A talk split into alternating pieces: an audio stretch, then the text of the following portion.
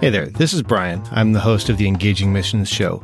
If you've found this show for the first time, I did want to take a second to let you know that this show is not currently in production. You're certainly welcome to check out all of the archives, but we don't have new episodes coming out at the moment. However, I did want to take a second to highlight one of the sponsors that sponsored the show a while ago. They're not currently sponsoring the show, but if you're looking for a place to invest in the kingdom, I'd recommend checking out Mega Voice Audio Bibles. You can find them at mega voice dot com, or you'll find a link in the show notes, and I would encourage you to just check that out and see if maybe that's a fit for your giving. There's no compensation here or anything like that. I just wanted to highlight them, and with that, I'll get you back into the regular program.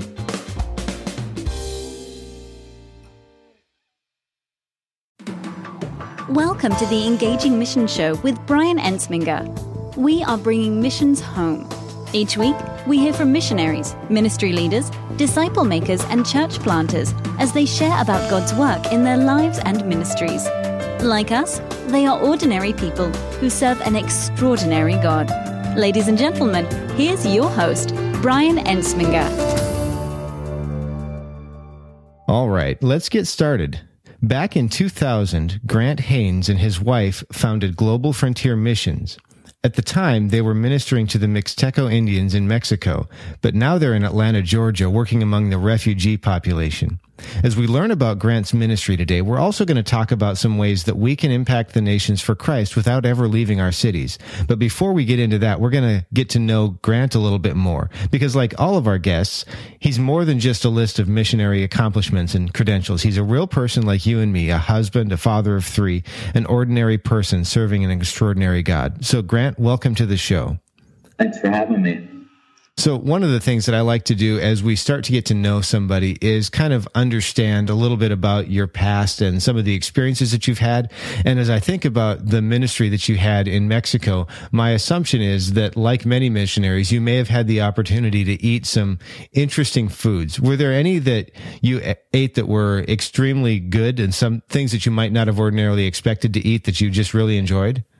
Um, one of the things that they eat down in Oaxaca, Mexico, where we were, is grasshoppers, which actually started growing on me a little bit. Really? that's, that's interesting. Yeah. So as, as you think through the, the years of ministry that you've had and, you know, the way that you've ordered your life, is there maybe a scripture or a quote that's been really meaningful in how you've, how you've lived your life? Uh, Matthew twenty-four fourteen has always been a life verse for me. For this gospel of the kingdom shall be preached to the whole world as a testimony to all nations, and then the end will come. And and as you think about that, how has that impacted your life? How do you flesh that out? Um, just that that's the passion that God's given me, kind of the Romans fifteen call that God put on Paul's life, that he didn't want to go preach the gospel where it had already been preached. It had always been his ambition to preach where there was no foundation. That's always sort of been a driving point in my call in ministry, trying, trying to find the people that have never had access to good news and make Christ available to them. So would you consider yourself primarily a pioneering missionary, if you will? Yeah, frontier missionary, apostolic, pioneer. Okay. Yeah. And so I know that we're going to get into this a little bit later as we start talking about your ministry specifically, but it's really interesting that you would be operating as a pioneering missionary in Atlanta, Georgia. Was there an experience in your life that kind of led you in that direction? Um, when we were on the field down in Oaxaca, we were looking at all the different villages that we were ministering in. And, you know, we would go into these villages. There are about eighty villages within a two-hour driving distance Uh, from our market town of Flachiaco, and eighty villages that didn't have a Christian presence, no missionary, no Bibles, no Christians, no churches. Um, and we would just go in and build relationships with the people. A lot of times they would grab their kids and run into the hut. We were the first gringos they had ever seen. And so it would just take a lot longer time to build trust with the people. Um, one of the villages, Yukawami, it took about five years to see the first person become a believer. And we started doing the math. Five years times eighty villages, four hundred years. God, there's got to be a better way than this. What's going on? How does your gospel make it into all these villages? And as we started doing studies and research, we found that the majority of these um, people groups or villages weren't getting reached through the traditional means of missionary goes in, learns the language, lives among the people, shares Christ, baptizes new believers. But it was really when they left their context and went to Mexico City, or a lot of them were working up in the fields in Ensenada, and some of them even coming up, some legally and some illegally, to the U S, hearing the gospel, accepting Christ, and then taking the good news back to their villages. So that was a pretty big paradigm shift for us. We had always said, go, go, go to the nations, go to the ends of the earth, go to the people that have never heard good news. And then all of a sudden we're finding out maybe the best way to reach some of these people that have never had access to the gospel would be reaching out to them on our university campuses as they're immigrants, as they come over as refugees. And that was a total paradigm shift. Um, for us frontier missionaries, apostolic pioneer, frontline, take the gospel to where it's never been taken before. That, that's really interesting. I had never considered that, but I, I know that in terms of thinking about a personal ministry, you know, if you're ministering to someone in the workplace or something like that, it's very often those times of transition in their lives when they're most open to, um, to, to something new, to maybe believing in Christ, maybe taking the next step. So it's, it's really interesting because I'd never considered that. Um, How how long were you ministering in the villages before you started to kind of see, oh, this is how this is happening here? Um, we were working down there for about thirteen years, and it was probably the last three years um, of doing research and really trying to figure out, God, what does it take to see these people reach for your name and your kingdom? Okay. Yeah. And, and while you were down there for those thirteen years, you, I'm assuming you had your kids, your wife was there with you. What was, what was the family dynamic like living in, in Mexico for you? Um, all three of my kids were born down there, and I went at a really young age. I was only nineteen when I went to the mission field. Uh, my wife was twenty-one. Uh, we were still single when we went down there, so we lived with those families for the first two years, really got language and culture really well, really felt like we were Mexican in our hearts and stomachs. um, and then all three kids were born there. So Mexico had become a total comfort zone for us. Um, our ministry grew quite a lot over the years until we had about eighteen folks on staff, and we had trained a lot of nationals to do evangelism and discipleship and church planning, and we were asking God what was next and spent a little time in the ten forty window where the majority of the unreached people groups are that haven't heard of Christ, thinking, okay, God, you've got this call on our life to take the good news to the ends of the earth, to the people that have never had access to good news. So spend some time in Morocco to see if God was maybe calling us to, to North Africa or to the Middle East or the Muslim world. Spent some time in India, see if God wanted us in South Asia. Um, spent some time over in Vietnam, Cambodia, Laos, Thailand to see if God maybe was giving us our for the Buddhist world in Southeast Asia. Um, and as we were doing that, we just prayed and really sought the Lord because, you know, Mexico had become a comfort zone for us. We wanted to make sure that our family could go to a new place that wasn't home. Um, and as we really sought him, we really felt like he called us back to the U S, both to get the local church excited about missions and to reach out to all the internationals that are coming to this country. Um, and we kind of fought him on that. Honestly, mm-hmm. U S had sort of become a Nineveh for us. It was like, God, send us anywhere but back to America. We loved our kids growing up overseas. They were bilingual, bicultural in the local schools. Um, but it was really interesting that God called us back here to reach out to internationals, and we would have preferred to be overseas, honestly. That's really interesting. So I'm, th- I'm thinking about that. And, you know, over the course of a decade and a half or so, it, it sounds like you either visited or ministered in a number of different countries. I, I lost count. It was probably like seven or eight. Is that about right? Yeah, something like that. So, so as I think about ministry over that kind of time frame, it's it's nearly impossible to have ministered for that long without some kind of challenge or failure. And one of the things that I find happens often in, in as I talk to missionaries or as I hear missionaries share in church or things like that, is we tend to get the highlights um, because it's not always comfortable sharing some of those other things. But I find that in terms of human beings connecting with each other, we actually connect better a lot of times around the challenges. Is there a, a time when you faced a significant challenge or a failure that you'd be comfortable sharing with us?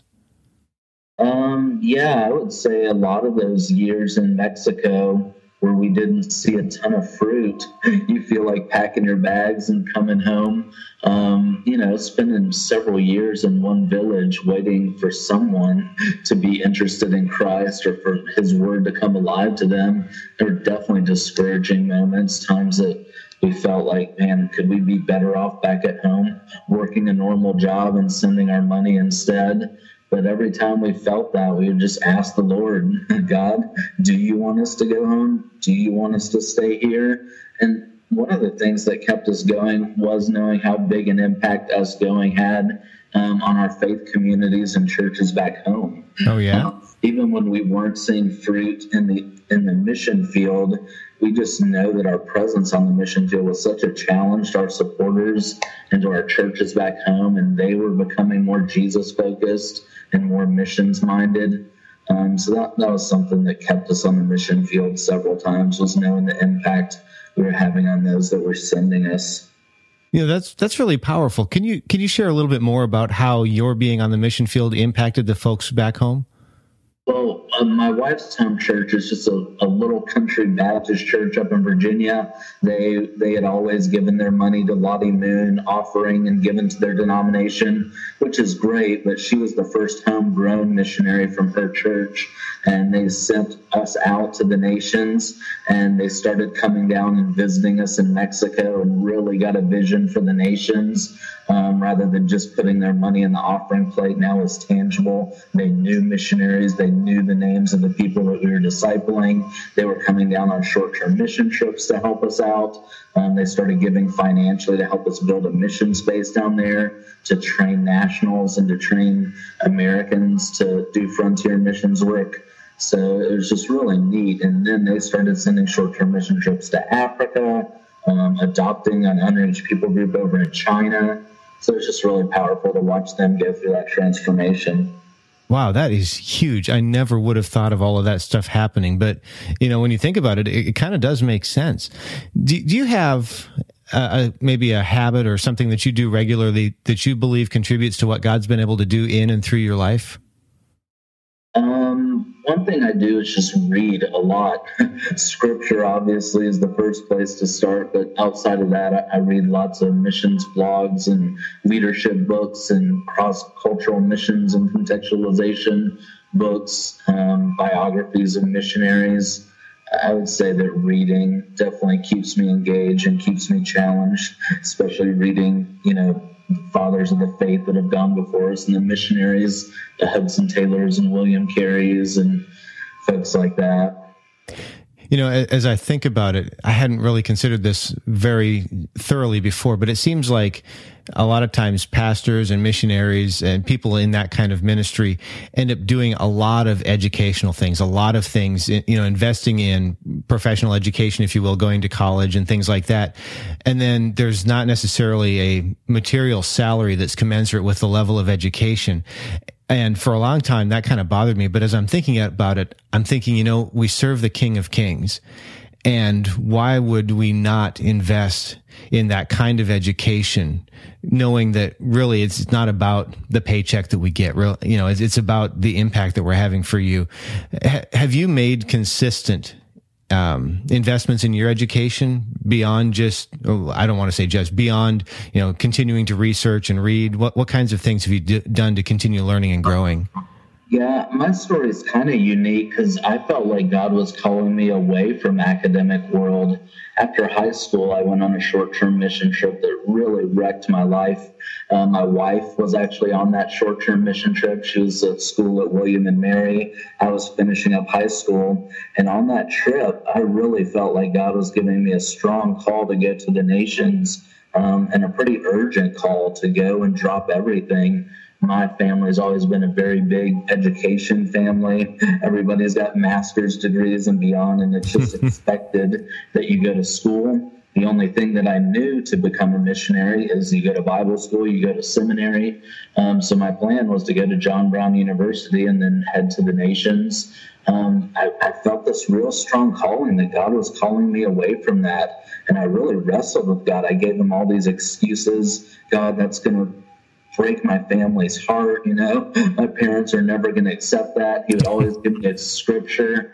You've got to leave father, mother, brother, and sister. I would say, God, I don't know what I'm doing. I need an education to be able to do missions well. He would lead me to the verse that said, man, these guys were ordinary, uneducated men, but they had been with Jesus. God, I'm too young. You can't go to the mission field as a eighteen-year-old, nineteen-year-old. He would send me to Jeremiah's call. You are not too young. I'm going to be your voice. So it's kind of interesting when you talk about education. A lot of times I definitely felt underqualified and undereducated uh, in a formal sense to go to the nations. But I really felt like he would teach me everything that I needed to know along the way. And he really did that just through different mentors, reading books, YouTube videos. I'm a lifelong learner, but I don't have any papers or letters behind my name to show for it. Um, so, yeah, maybe that would be an encouragement to some of your listeners out there that God can use the quote-unquote uneducated to take the good news to the ends of the earth. Yeah, man, that is that is huge. I had no idea we were going to head that direction, but seeing how God's moved in your life in that way is just astounding. With that, we are going to take a quick break, and when we come back, we're going to shift our focus away from you, you and more toward your ministry. Sounds great. Take your leadership to the next level. It's time for the Engaging Missions Leadership Minute. Good day. This is Scott McClellan with your Leadership Minute. I'd like to ask you a question here, and if you don't mind, consider it for me. Can we use our advantage to the benefit of others? What does it mean, personal advantage, first of all? Perhaps we're really wise, we have a deep heart of compassion, uh, maybe we're good-looking or have a lot of money, maybe we're born into privileged circumstance. These are all things that are calculated to us as personal advantage. And you You, no matter who you are, you have some of these. How is it that you take your personal advantages, things that could calculate up to your own benefit, and turn those things over to the benefit of others? This is the example that Jesus showed us, a life of service. He didn't uh, count his high and royal birth as the Son of God as something to his own benefit, but he used those things that were advantage to him in the service of others, and actually laid down his life in ultimate service. I think this is something we want to grow in, laying down our own claim to advantage in the prosecution of that benefit to other people. It's a good question, and I'd like to ask you today, how can you use the advantages you've been given to be a blessing and a benefit to other people? If you'd like to feedback on that or send me uh, your thoughts, please do so. As I am Scott McClellan with F X Missions. If you'd like to contact me or us, please do so at f x missions dot com or on most social media outlets at F X Missions. Have a good one. This has been the Engaging Missions Leadership Minute. If you have a leadership question, send it to feedback at engaging missions dot com. That's feedback at engaging missions dot com. We are back with Grant Haynes of Global Frontier Missions. We've been getting to know him, but now we're going to shift our focus to his ministry, Global Frontier Missions. So Grant, as we move to the present day, we're going to want to hear a little bit more about your ministry and that kind of stuff. But before we get into that, we probably need a little bit of context. You minister to refugees, but we might all ha- not we might not all have the same understanding of what that means. So can you share with us, what's a refugee? Yeah, this was a whole new area for me coming back from Mexico as well. Basically, there's sixteen million refugees in the world right now, and a refugee is somebody that was forced out of their country. They had to leave their geographical country because of genocide or some sort of persecution based on religion or race or ethnicity. Um, and so there's sixteen million displaced people that have had to leave their country. Um, for example, the Syrian crisis, all those people that have had to leave Syria to live in Jordan. There's lots of Burmese that were forced out of their country, squatting in Thailand. Um, the United Nations sets up these camps all over the world, and these refugees are living in them. And basically, these sixteen million refugees get put into a lottery system, and about one hundred sixty thousand out of those sixteen million kind of hit the jackpot and hit the lottery um, each year and get placed in places like Australia, Canada, U S, Switzerland, Brazil. And so the U S Um, Congress has decided to set the number at seventy-two thousand um, this year to bring into the U S as an act of goodwill. So we bring in seventy-two thousand refugees from Bhutan, from Nepal, from Burma, Vietnam, um, Bosnia, Syria, Afghanistan, Ethiopia, Somalia, all these different places, and they get scattered over about three hundred different locations in the U S, and kind of our slice of the pie in Atlanta is about four thousand of those refugees every year. Wow. So you know, we're, we're talking about refugees living in camps. My assumption is when they come to the States or wherever they end up being placed, if they're lottery winners, if you will, they arrive with probably about nothing. What, what's it like for them? What do they arrive with? What do they have to learn? What kinds of new life skills do they have to pick up? Um, yeah, I mean, they literally pretty much show up with one backpack. That's usually what they showed up in the United Nations refugees camps with. And then they're kind of on food rations for the time that they're there, living very simply. Um, they come to the U S with what's on their back. So English is a very high priority. They they need English for sure. Um, they need jobs. They're given to agencies that are in charge of their resettlement, and those agencies give them a nine hundred dollars Welcome to America gift. Mm. And within the first ninety days, they're assigned a caseworker that helps them get settled into their apartment, gets them signed up for English classes, gets their kids enrolled in the local school, and has to find them some sort of job within those first ninety days. Um, and then they lose their caseworker, and they need to be somewhat self-sufficient, which is almost impossible if you can imagine being dropped in a foreign country with nothing. Yeah. Somebody helps you for ninety days and takes off, which is why we're trying to educate the local church and say, hey, we've got this great mission field coming to our backyard. Let's help these guys get involved. So, you know, as we're coming up on an election year, already things like immigration are a hot topic, and I don't want to create a situation that's divisive, but you had also asked about being able to share what God's perspective is on foreigners, and I would love for you to do that. Can you share with us what, what God thinks about foreigners? Yeah, I'm glad you brought that up. It's definitely a hot topic in the news right now, and we need to base our convictions based on the Word rather than our political views. And I, I definitely understand all the issues. I understand the tax ramifications. I understand dangerous people potentially coming into this country. But if we get into the Word and you look up the word foreigner, stranger, alien, sojourner, you're going to see it hundreds of times, especially if you look in the book of Deuteronomy. Over and over, God says, take care of the orphan, take care of the widow, take care of the Levite, and take care of the stranger. Um, in, in the New Testament, when Jesus talks about the sheep and the goats, you were a stranger and you invited me in. Hmm. I was a stranger and you invited me in. So there's all these verses that talk about, hey, when there's foreigners living among you, take care of them. Take care of them physically. In the Old Testament, they wouldn't harvest the outside of their fields, or they wouldn't go through their fields a second time, because that was for the widows and the orphans and the poor. And it says right there really clearly the foreigner. And God would say over and over, remember when you were a foreigner. Remember when you were a stranger in Egypt. Kind of reminding God's people to have compassion and mercy when people come from other countries. So we really need to let that define our attitude and heart towards people that are coming in, rather than C N N or Fox News or anything else. Yeah, that, that's really good. I, it, it's so hard, you know, with, with all of the, the stuff coming at us constantly. I, I have a few friends on Facebook that um, it, it seems like all they do is parrot some political party's view on this thing.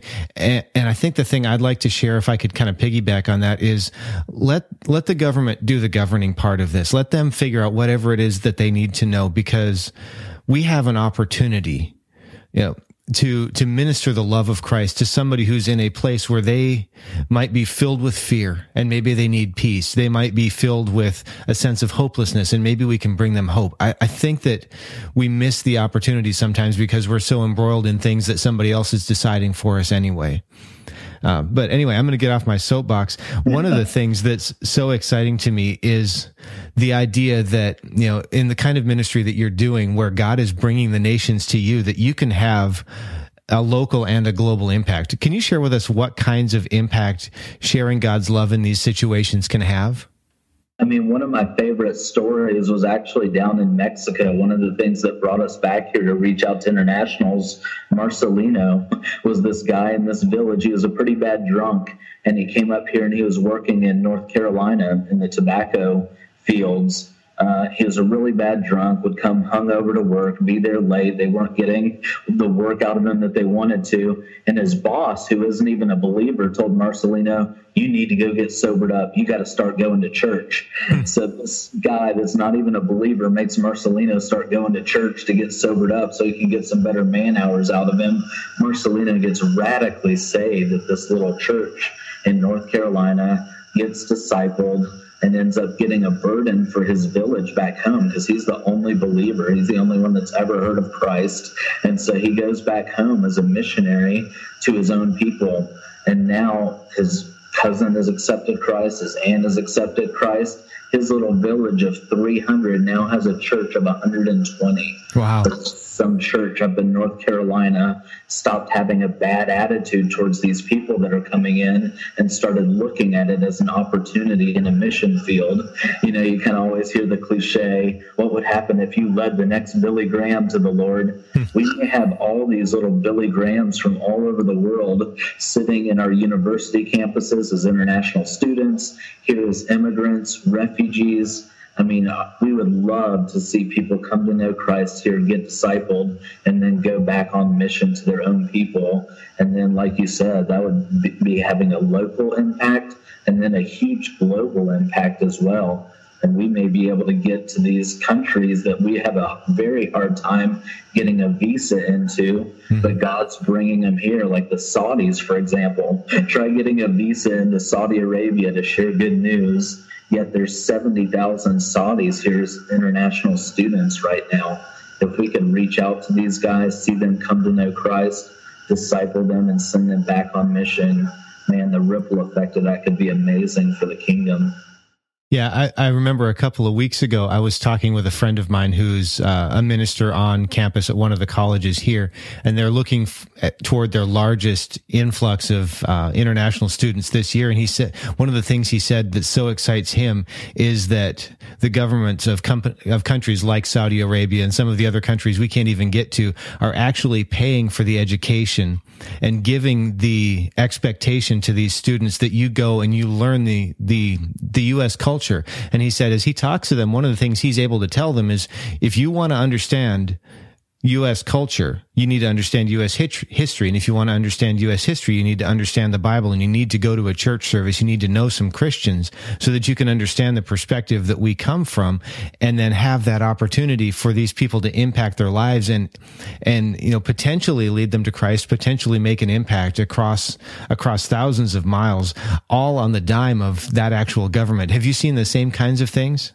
Oh, yeah, absolutely. And like I said, we just need to change our perspective and our attitude and get past our biases and look at this as an awesome opportunity uh, rather than a burden. That's, that's good.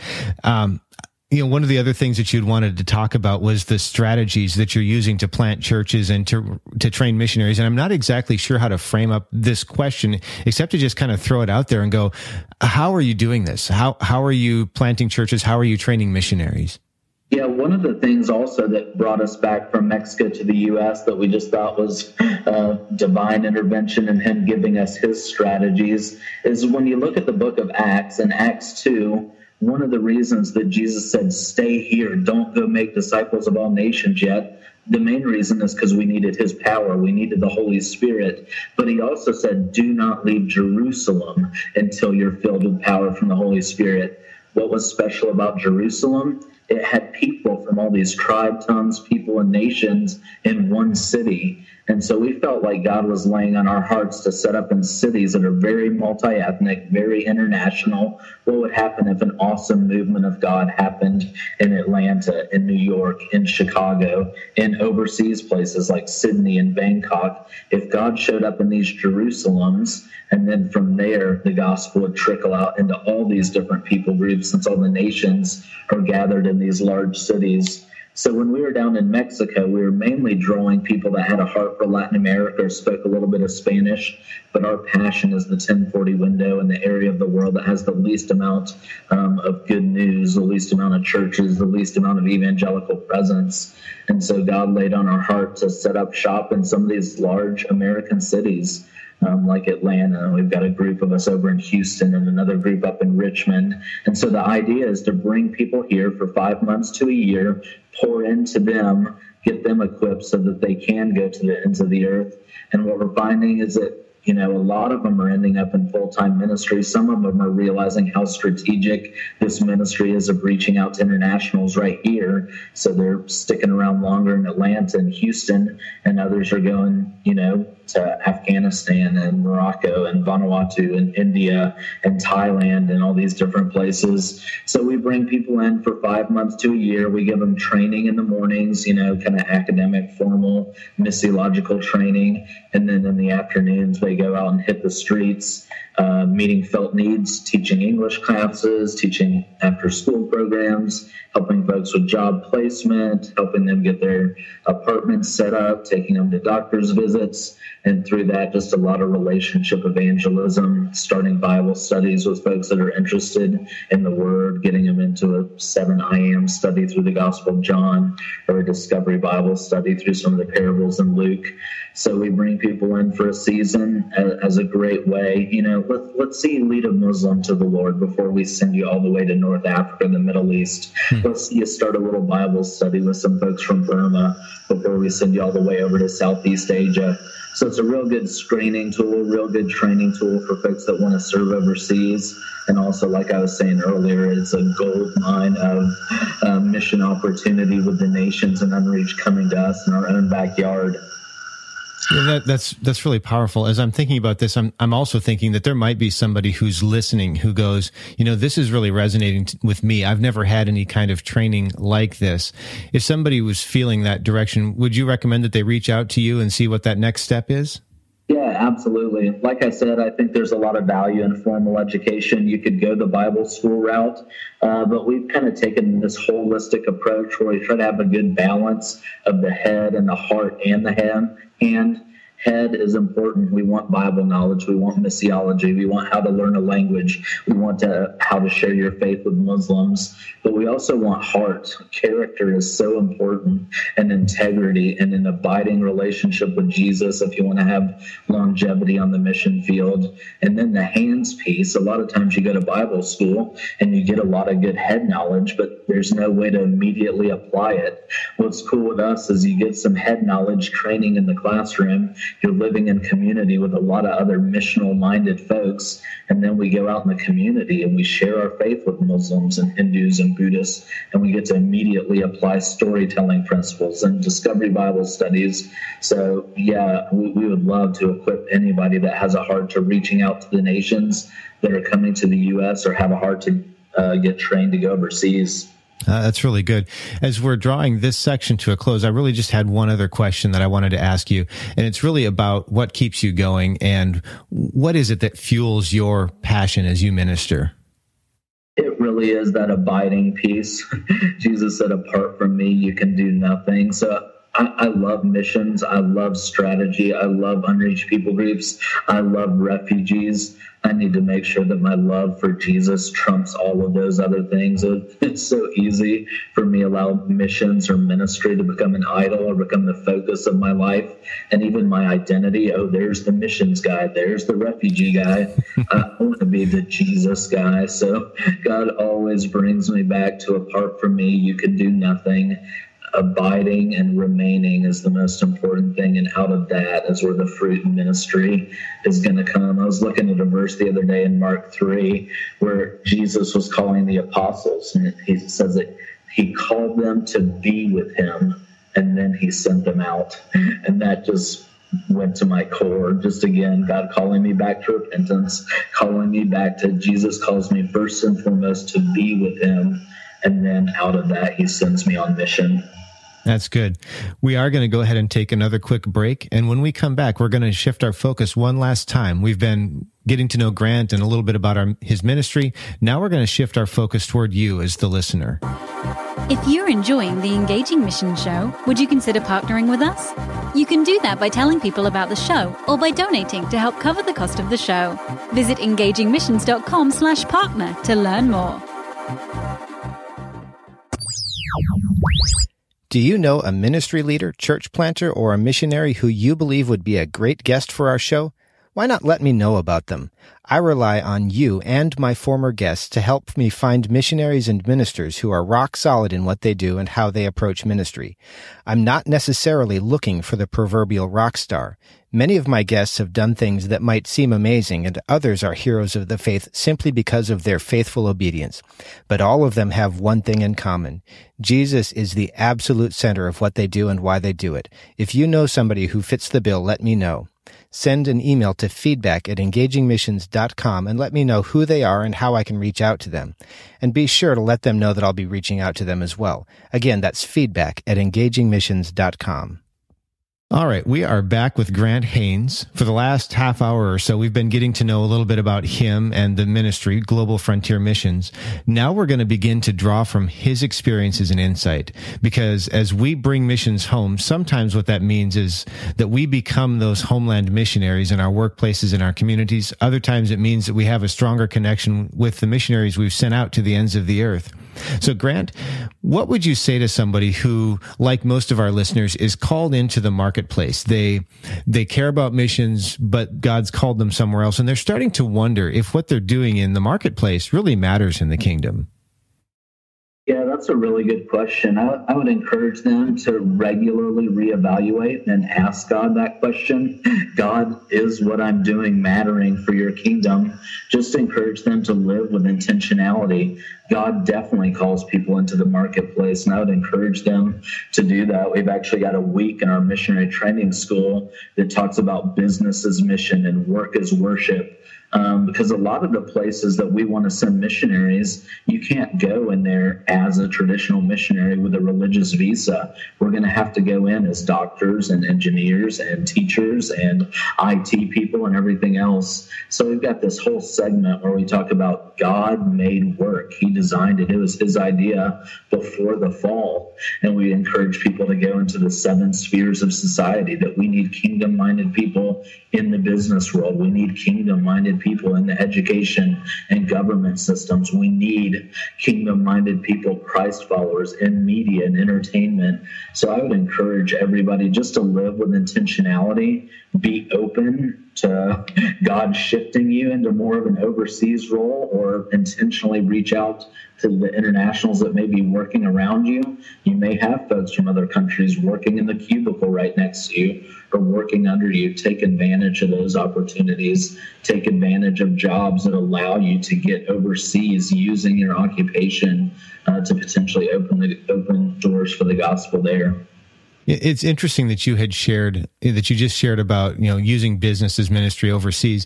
And I remember uh, a few months ago, I was talking to, um, it was Doctor George Patterson, and he was talking about how sometimes we w- will send missionaries over and we'll give them sort of a fake business to run. And he said the, the nations they go to, they recognize these, they recognize this business that can't possibly be supporting someone at the level that they're living because of the volume of business that they're doing. And he said they immediately know it's either C I A or or worst case scenario, probably a missionary coming in.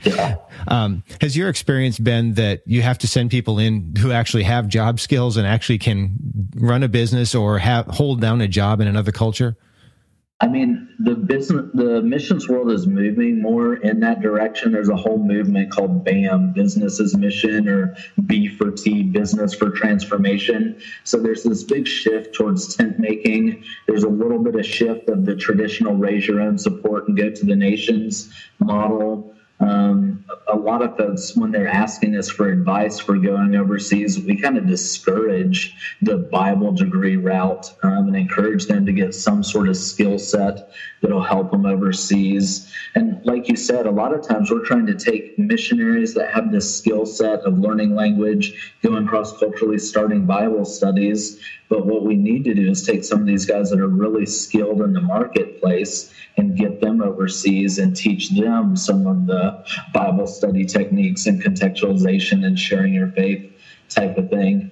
I mean, we've said over and over in our context, it would be huge if we had somebody that could come in and start a business and take advantage of the refugee labor that we have in Clarkston. Most of these guys have to go two hours away to work in chicken factories. Hmm. Most of us are trained in missions type stuff and not in business, so we don't know the we don't have the know-how of startup capital and all these different things to start a business from scratch. Or maybe we could employ five of these guys or twelve of these guys, or sort of a big operation that, you know, hires a hundred of these guys and have it just be a kingdom-minded business where these guys are getting a fair wage, but we're also pouring into them spiritually.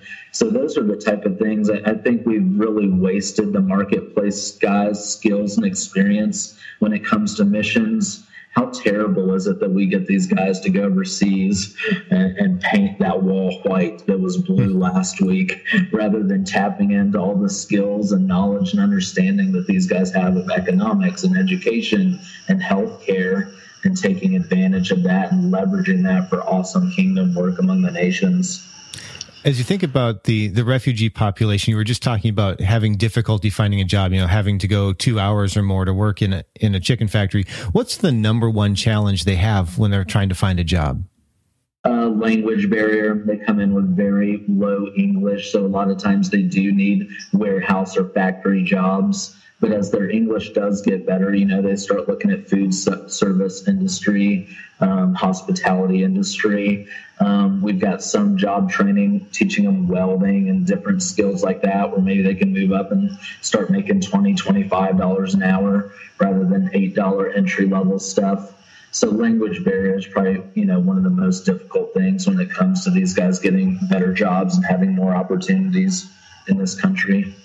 If somebody is looking around their neighborhood or their workplace and they've started to realize that some of the people that are, that are surrounding them, maybe somebody who's new, maybe somebody that's been there a while, is from another culture, what's one thing they can do to start building a bridge and showing the love of Christ to that person? I know it seems really basic, but just get to know them. Say hello. We've talked to refugees that have been in the U S for two years, and we talk to them and say, how are you doing? How have you adjusted to this country? What do you need? Have you made any friends? Are you lonely? These guys are really lonely. And we've had folks that have said, we've never met an American since we've moved to the United States, because they get set up in these apartments that are primarily refugee, and that's all they hang out with. And we've heard statistics that eighty-five percent of international students that come to this country never get invited into an American home. So honestly, just taking the time to say, hey, who are you? How did you get to this country? Where are you from? Teach me a phrase in your language. And these guys are so hospitable that usually, you know, turns into a long conversation and probably an invitation into their home for an ethnic meal or something like that. So start with baby steps. Go to an ethnic restaurant and talk to the waiter a little bit, ask them about their story, um, and just keep an eye out for signs in other languages. Maybe stop in their stores every once in a while. And conversations are so easy to strike up.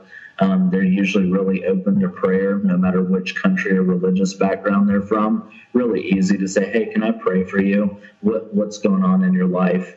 For refugees, God's opened lots of doors just for praying for jobs for them, praying for their kids to do well in school. God answers those prayers, and that's a powerful tool. You know, as you were sharing that, one of the things that really struck me is just the the bias that we seem to have against foreigners. And I, I don't think that it's necessarily an American thing, but in our area, we're coming up on some elections and there are a bunch of billboards around, and somebody was complaining that there are a whole bunch of political campaign billboards up in Arabic. And mm-hmm. I haven't, obviously I haven't seen all of the billboards, but the one that I did see was John fourteen seven. Wow. I'm like, I'm like, we, we just, sometimes I think we don't even know what we're talking about when we get offended by that kind of stuff. Is there any reason to be afraid of reaching out to a foreigner, uh, trying to start that conversation? I think that is the biggest hurdle for us getting involved. But again, we can't let politics or the media or anything cloud our judgment. The word is supposed to give us direction, and the word is supposed to tell us what to do. God says, reach out to the foreigners. I love them. And Jesus says, perfect love cast out fear. If we're afraid of Muslims, what should we do? We should love them in the name of Christ. If we're afraid of Mexicans taking over this country, what should we do? We should love them in the name of Christ. And then, man, if these guys become brothers and sisters, definitely nothing to fear. Do, does that mean that we check our brain out the door and not be aware of Islam and different things that we should be concerned about? Let, let's be concerned. Let's understand the issues. But fear has no place in the life of a believer. We are filled with the Holy Spirit.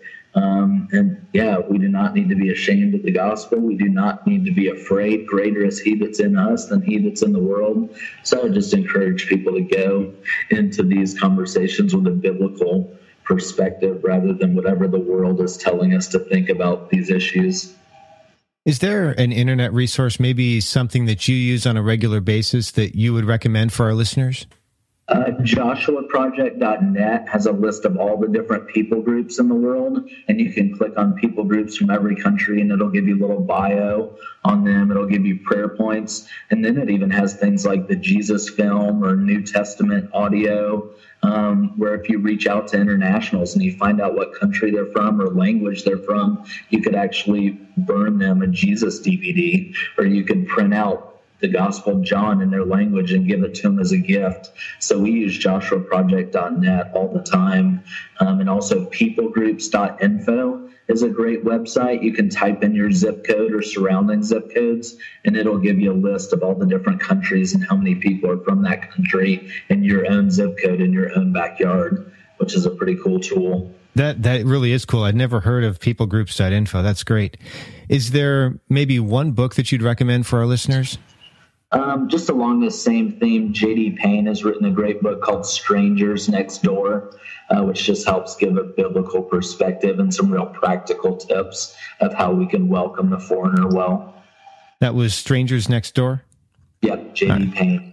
Okay, and for those of you who are listening, if you're on your way to work or you're working out or something like that, uh, don't worry about trying to text yourself while you drive. Just when you get to where you're going, stop by engaging missions dot com slash Grant Haynes, and we'll have all of these resources linked up for you right there.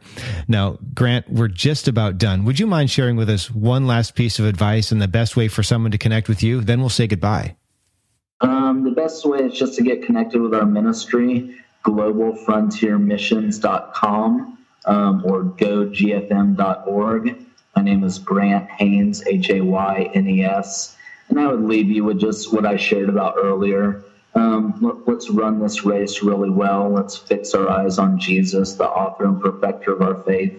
Let's not glorify mission. Let's not glorify lost people. Let's not glorify sex trafficking. Let's not glorify the news or immigration.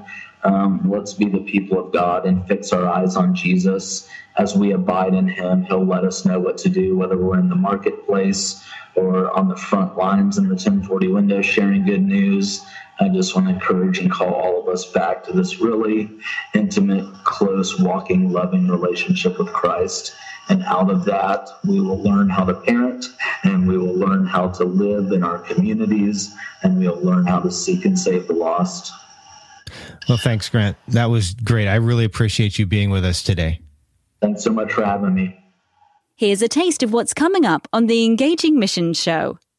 I I saw just it just happened to be that the time I graduated, there there was a particular need for workers on our campus uh, across, not just within our church, but across different ministries. And I really started praying, God, what do you want me to do? And and and I started thinking about how Catherine, you know, I was talking to her and then she was gone. And I started thinking, man, what if I'm gone in a month or in a year or in two years? And really God just started putting an urgency for the Great Commission. And it came to a point I was evangelizing on campus one day, and and usually um, one of the ways we we we start engaging people is as we get into conversation, we ask if, you know, hypothetically speaking, if you were to die today, right, would you go to heaven? I just started thinking, man, there's so many of these students, uh, had they been in Catherine's spot, that the answer would be no. If you enjoyed that, you won't want to miss a single episode of the Engaging Mission Show. Subscribe in iTunes or Stitcher to have it delivered automatically. Visit engagingmissions.com slash subscribe. That's engagingmissions.com slash subscribe. Thanks for listening to the Engaging Mission Show. You can find more great content like this, along with show notes, by visiting engaging missions dot com or by subscribing to the show in iTunes or Stitcher. If you enjoyed the show, please leave us an honest rating and review in iTunes. Audio editing was provided by Jeff Butterworth of Sound Paradigm Studio. Thanks so much for joining us. We'll be back next week.